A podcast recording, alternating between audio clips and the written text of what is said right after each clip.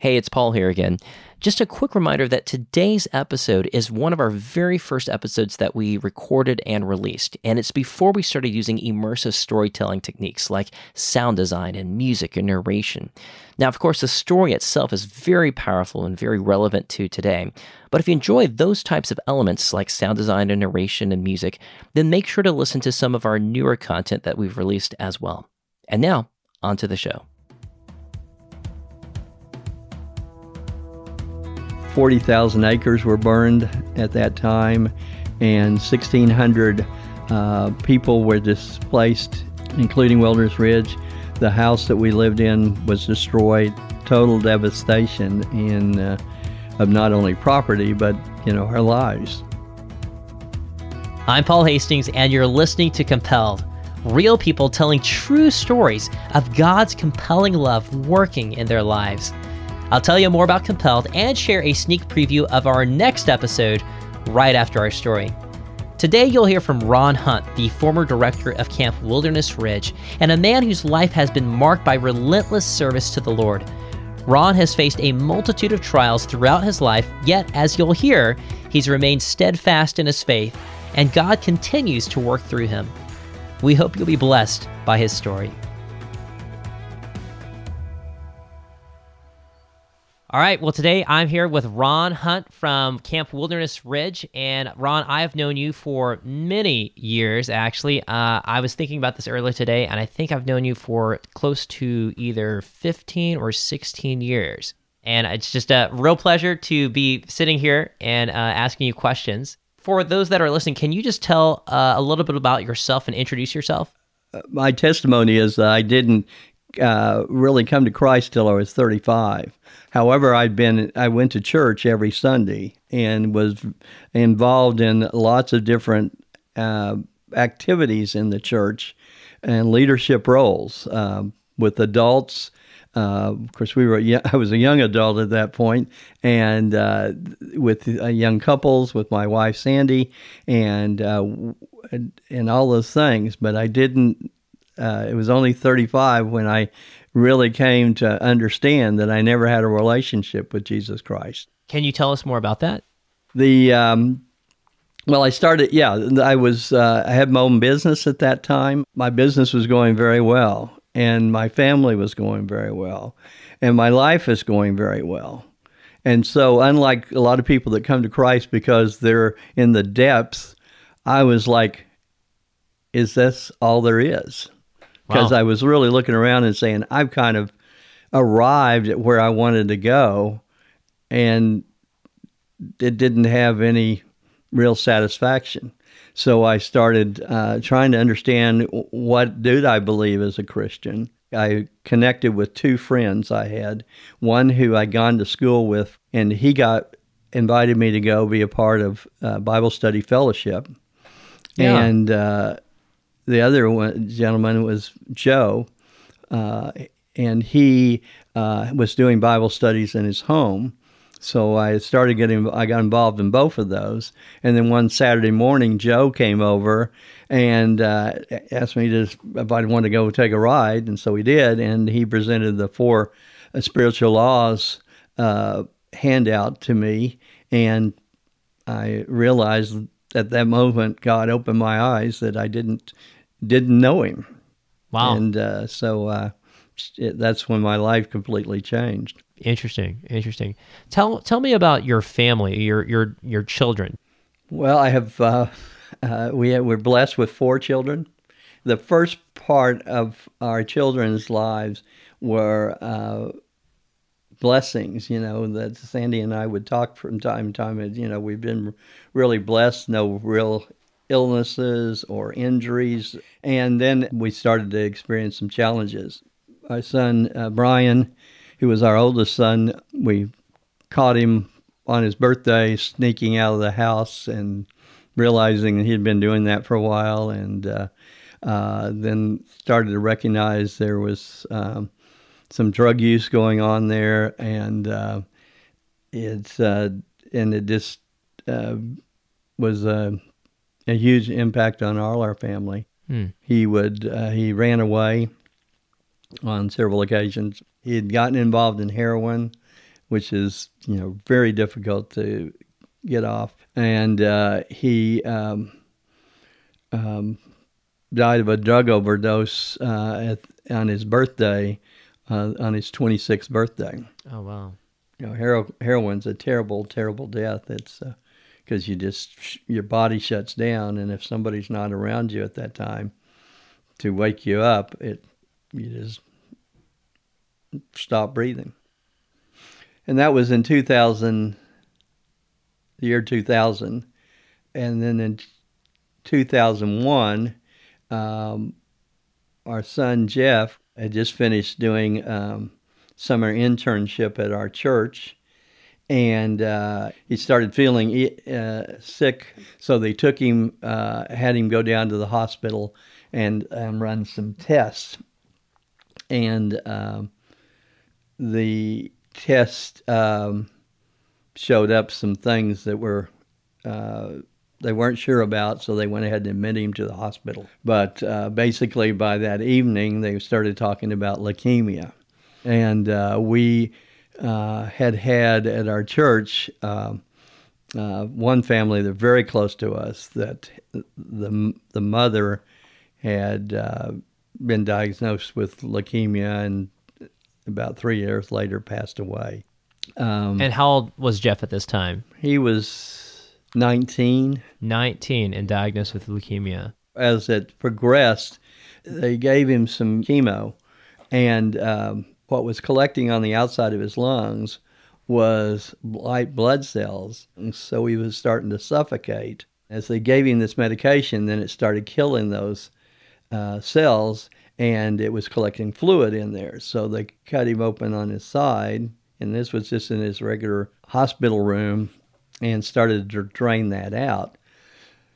Well, the doctor, I was standing in the room, and the doctor was collecting this in this container. And the next thing I know, he's yelling at the nurse to get another one. He was losing blood faster than they could put him in, and they put had put him into ICU.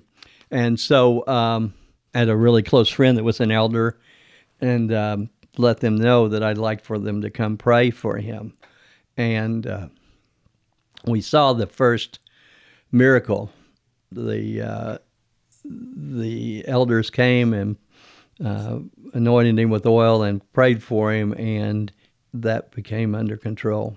So he was very, you know, obviously losing blood faster you put it in is not not some way you're going to live very long. Wow. Just saw God, God moving in that, and I think part of it is the devastation that was losing our other son, and so God wanted to assure us that He was in control of this situation. Yeah.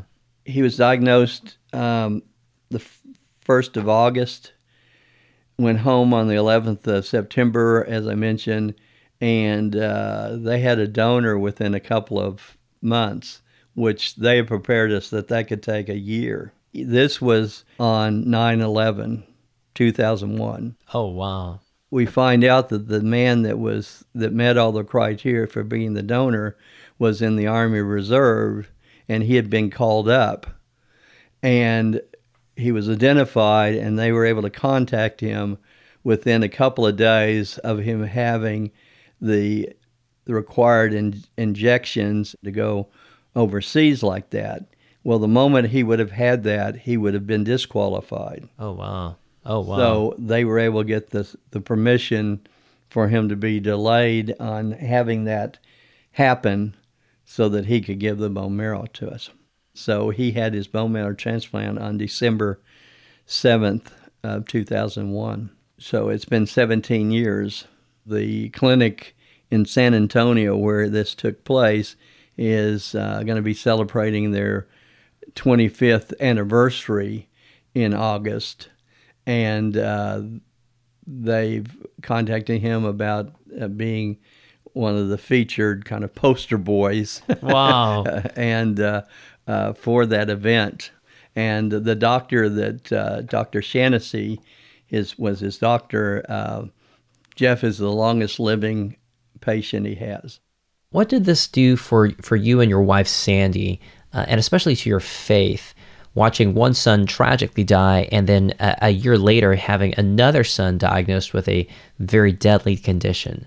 We didn't dwell on some of it because there was just things were happening so fast. Yeah. We uh, praise God for the fact that He had brought us to Hill Country Bible Church, and we uh, were truly a part of the Hill Country Bible Church family you know, people were coming and mowing our lawn. People were coming and picking up our laundry every two or three days. Every, so we had all those logistics, and people were taking care of us and uh, and just being, you know, loving on us and and, and caring for us. It's amazing to see how God's body comes together in such a special way uh, at moments like that. And thanks for sharing that. Let's transition over to Camp Wilderness Ridge. We had mentioned earlier at the beginning of this interview that you were the former camp director uh, at Camp Wilderness Ridge. Can you tell us how you first got connected with the camp? Well, I uh, became aware of Wilderness Ridge. I had a good friend. Uh, his name was Neil Carnegie. Neil had told me about the camp, uh, and then one day he started talking to me about that there was a camp director position open, and uh, invited me to consider it. Uh, so we went out there and um, and toured the the facilities and saw the camp director's home that they had had uh, built and started praying about it. We had always talked about doing you know something like hospitality uh, in our old our latter years. Sandy and I had we had the experience of uh, working with with kids because we'd had four children and we'd homeschooled uh, a couple of them and uh, so we, we had a kind of a revolving door at our house so uh, definitely felt god was calling us tell us about the mission and purpose of camp wilderness ridge what makes it unique from other christian camps I asked a similar question when I first came. I said, you know, what is the real, how would you state what the purpose is? And um, a lady named Betty Klecky, her, her, her husband was uh, very instrumental in uh, starting the camp. He was deceased, so I didn't get a chance to meet him, but she said he, he would say uh, to lead boys to Christ. And so that really stuck with me because it, it struck me. It wasn't this presenting the gospel to somebody and them and them coming to faith, but you're always leading them to Christ. You know, in Matthew 28, 18 through 20, it's very specific about and make disciples that uh, that learn how to follow what I've commanded you. Yeah. And so it's an ongoing thing. Let me ask you this. So, Wilderness Ridge has been around for 30 years. I know that in the last, uh, I guess, 13 years, you've been involved at the camp. But in just the last handful of years, some some really tough times have happened to the camp. Could you kind of share about those experiences? Uh, yes, I'd be glad to. Uh, God has put some challenges in front of us. Uh, it started in 2011 uh, on Labor Day weekend uh, on a Sunday, the uh, a fire started. I think it was maybe five miles away from Wilderness Ridge. I got the phone call, and we were in Arlington, and I mean in, in Austin, and the it's it was an hour drive from where we were back to the camp, and uh, by the time we got to back to the camp, we couldn't get to the camp itself uh, because the fire had already jumped over the highway and that was, you know, in less than an hour, they'd probably gone two miles. So it was moving very, very rapidly. By the next morning, it, it the Wilderness Ridge was completely destroyed. Wow, and that's a hundred acres of prime timber. Incredibly beautiful, and uh, just Christine in in every aspect, and it was a perfect camping site because it had these ravines that guys could play and uh, make up all kinds of uh, exciting adventures through, and it was just an incredibly beautiful place. And uh, so the loss is not only Wilderness Ridge, but all of us that uh, ever have been through that forest and uh, had seen how beautiful it was and how devastated it's been. And so, um, you know, almost uh, 40,000 acres were burned at that time, and 1,600 uh, people were displaced, and uh, including Wilderness Ridge. The house that we lived in was destroyed. Total devastation in uh, of not only property but you know our lives. So, how did the camp begin to recover at that point? We were able to find property just two miles away, and uh, that had been a camp, uh, not a summer camp, but a a, a, ru- a rustic camping envir- environment that we were able to make arrangements to uh, to start to utilize and be able to build out the structures we needed. It already had a commercial kitchen, so uh, by the next summer we were able to be established so that we could uh, do summer camp uh, once again. And the, being just two miles away from our other property, which had a you know a lake on it, uh, we were able to uh, transport the guys back and forth to be able to take advantage in doing the canoeing and fishing and and um, activities like that. We had volunteers that were coming and coming and coming, and you know some would come and say, "We're going to build this cabin," and we're going to build this cabin, and uh, it gets done. And uh, I could go back and recall many stories where you can certainly see God's provision. And this is what year at this point? This is 2015 and uh, another fire has started in the area. Now the it was it was east of us. It was kind of northeast of us where it started, and it was going south, and it had stayed on a pretty much just direct south.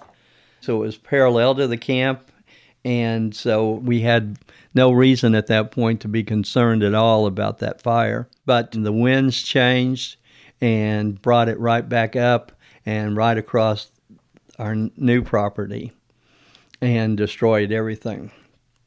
And of course, at that point, we had three families living on that property and uh, staff people, and um, so their homes were destroyed. One of them had only been married uh, about six, uh, 60 days. Wow. So they lost everything.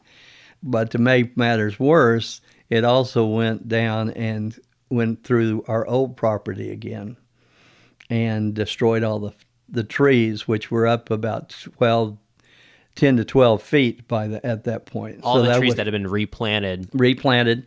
We'd work with the Texas Forestry, and we planted over 30,000 trees. And so um, that property was gone too. I mean, because it really charred the soil a lot more than it did the first time. So we we didn't have any place at that point, so we started looking for land in the area. As a teenager, I had so many friends whose lives were transformed by attending a Worldview Academy leadership camp. For many of them, it was the highlight of their summer because it was such a spiritually engaging experience. And today, Worldview Academy's mission continues. If you have a student between 13 to 18 and you care about equipping them with biblical truth so that they're prepared to stand firm and engage with the culture, then Worldview Academy is what you're looking for. Worldview Academy's week long summer intensives cover topics in apologetics, servant leadership, and evangelism, all while building deep friendships with like minded students. Your student will engage with 25 hours of interactive teaching addressing questions like How do I know that the Bible is true? Does God really exist? Who defines what is right or wrong? And what difference does that make in my life? Since 1996, over 42,000 students have called this one of the best weeks of their life. And with 18 summer intensives all across the country, there's certain to be one near you. Learn more and get 10% off your student's camp registration as a compelled listener by using the promo code COMPELLED at worldview.org. Register for camp today at worldview.org while spots are still available. And remember to get 10% off using the promo code COMPELLED.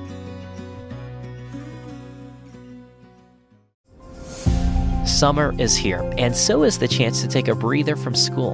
And there's a decent chance that the subject your student is most excited to take a break from is math. But it doesn't have to be that way, especially if you're using CTC Math.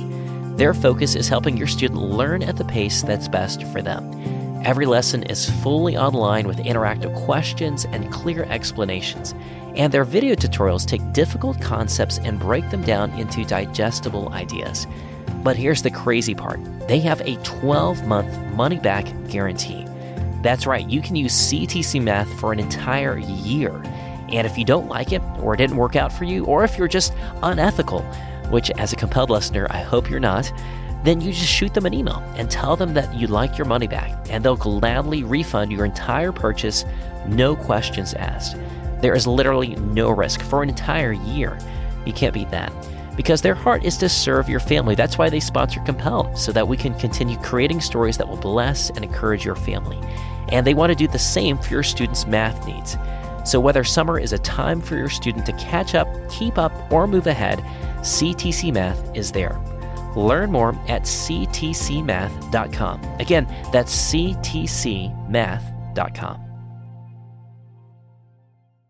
What was it like being the camp director at Wilderness Ridge, where so many boys for so many years had, had come and made lifelong memories there, and many had found Christ there? But then watching the camp just completely be burned down to the ground, not once, but twice over the course of just four years. What was that like for you?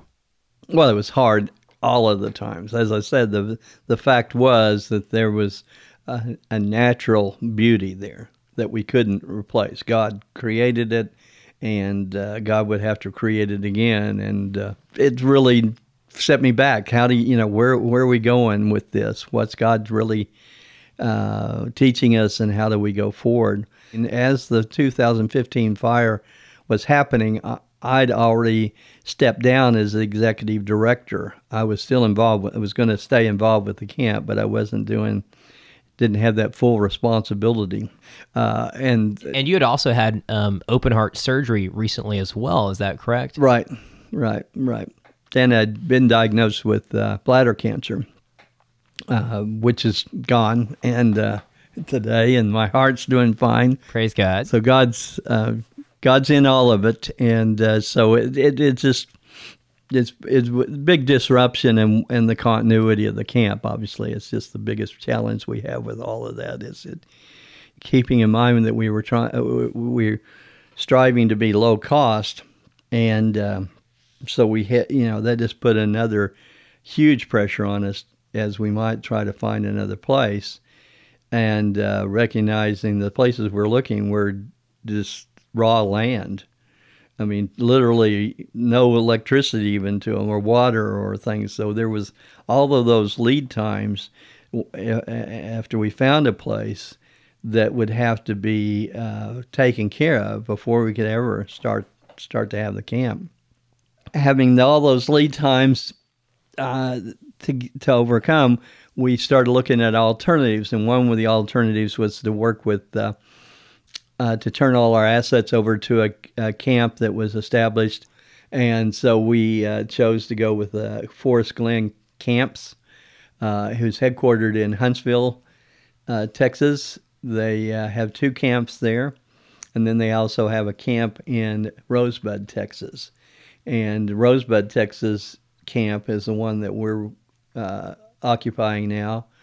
Uh, but we've uh, built that out, and we have a Wilderness Ridge section to that so that when we're in session, we're completely isolated from any other group that might be there uh, doing their camp activities.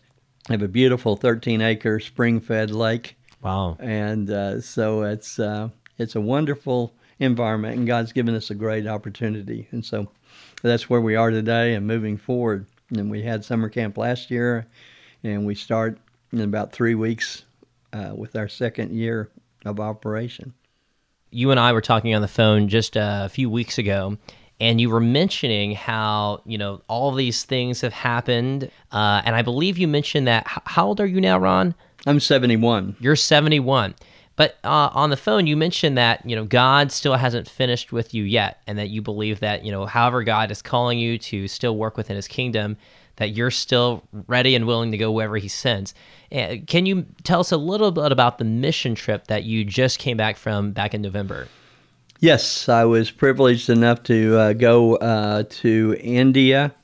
We were up in the mountains. We uh, would go out each day uh, we, being a group of eight of us, uh, we would uh, have a translator and we would also have a representative of the local church So we went into a village uh, and we would go from house to house. We would talk with them. Uh, the, the, most of them were Hindu. Uh, so that meant they met, they uh, had lots of gods.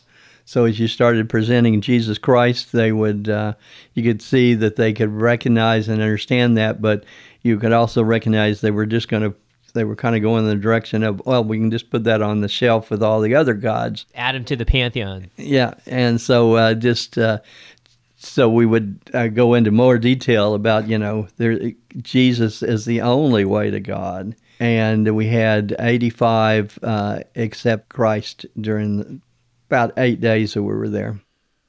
Ron, I'm a younger guy, as you know. And when I think of someone that's lived out their life in service to God's kingdom, I think of you. What kind of advice would you give to Christians about living faithfully for Jesus? When you look at scripture, especially Paul is always talking about going forward. Keep your eyes on the prize. Yeah. So uh, the first thing you need to do is not be looking back and evaluating what you didn't do. Yeah. Is where am I going from? What am I going to do right now going forward. And the next critical part is uh, that my job is to share the faith. You know, there again, I go back to Matthew uh, 20, 28, 18 through 20, because it just sums it all up. Jesus says, you know, first of all, he tells you he has all the authority. And he ends that by saying, and I'll always be with you. And we need to remember God is always with us, and He's with you right now. And so you've got the encouragement that you've got the all powerful, because you got all authority, and that He's with you all the time. And what does He want you to do? He wants you to go tell other people about who God is and to disciple them. I encourage uh, people that um, as they get into the retirement years, and I read a statistic yesterday, there's 35 million people in the United States that are 65 years of age or older. The interesting part is that uh, that group we want to call teenagers, uh, there's only 23 million. So oh, wow. we outnumber them. the seniors outnumber the young adults, is what you're saying. Right, right, right, right. I mean, we always talk about how the this generation is our future, but we need to understand we're the one that are shaping that future. The seniors. Yeah, seniors are because and if we go sit on the bench, all we're doing is what? Demonstrating sitting on the bench. Hmm. If we're still actively pursuing life with gusto, then they're going to pursue life with gusto they're going to have a life that's worthwhile when it's all encased with a faith in Jesus Christ. That's great. For those that are listening and that might live in the Texas area or Texas vicinity, and they want to learn more about Camp Wilderness Ridge, either how to volunteer or send their sons there, uh, where where can they go for um, more information? They can go to forestglen.org slash forward slash wilderness ridge forestglen.org forward slash wilderness ridge. Right. Great. All right. Well, Ron, thank you so much for sharing. I really appreciate you taking time out of your day this morning to just share and uh, hopefully uh, invest in the lives of young people that are listening, but also older folks that are listening as well. Oh, I hope so. I hope so uh, for all, and to God's glory. All right. Thanks for being on the show. My pleasure. It's encouraging to hear how God has preserved Ron and kept his faith intact even through many difficult circumstances. And God continues to use Ron through the ministry of Camp Wilderness Ridge and his testimony. You can learn more about Wilderness Ridge at their website. And just so you know, Ron emailed me last week to clarify that they have a new web address. It's forestglenwildernessridge.com. Again, that's forestglenwildernessridge.com. We launched our podcast last week and the response was overwhelming. So thank you everyone who listened to our episodes and shared them. We appreciate you guys. You can find all of our episodes and more at our website, compelledpodcast.com. You can also hear our episodes by subscribing to Compelled on iTunes, Google Podcasts, Stitcher, Overcast, or Pocket Cast. If you enjoyed our show, then we'd super appreciate it if you'd leave us a review and a five star rating on iTunes. Also, consider sharing this episode with others that would be blessed by Ron's story. Our show was edited by Zach Fowler, who is a gifted film editor, visual effects artist, and storyteller. You can find Zach and his work at zachfowlerimagery.com. Our logo was designed by Josiah Jost, an incredibly talented logo designer. You can reach Josiah and view his work at sidedesign.com. Our website was created by Ben Billups, a digital developer extraordinaire. You can follow Ben on Instagram at ben.billups. Special thanks to my wife, Sarah Hastings, for helping make this project a reality. Without her, this podcast wouldn't exist. And that's it for this episode. Stick around after the music for a sneak peek at our next episode. I'm your host, Paul Hastings, and you've been listening to Compelled. We'll see you next Tuesday.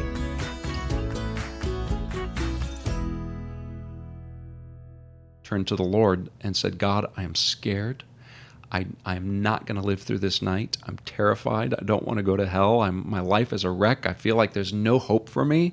And at that point, uh, a light didn't shine out of heaven. I did not hear an audible voice, but I really do believe I sensed the presence of God and His His Spirit speaking to me and essentially telling me something I'd heard preached growing up many times. It just didn't sink in.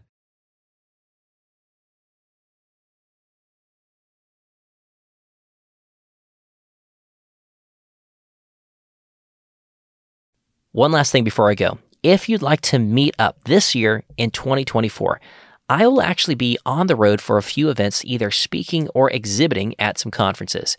I am still nailing down all the details, but already I know that I'll be at the Texas Homeschool Convention in Fort Worth from April 18th through 20th, the other Texas Homeschool Convention in Houston from May 30th through June 1st, the Home Educators Association of Virginia Convention in Richmond from June 6th through 8th. And there's also the chance that I might be at some other events in Louisville, Kentucky and Nashville, Tennessee later in the year, but we haven't finalized those details yet. If you live near any of those locations, then I'd love to meet you. You can also see our latest up-to-date calendar of events at our website, compelledpodcast.com slash events. And I hope to see you there.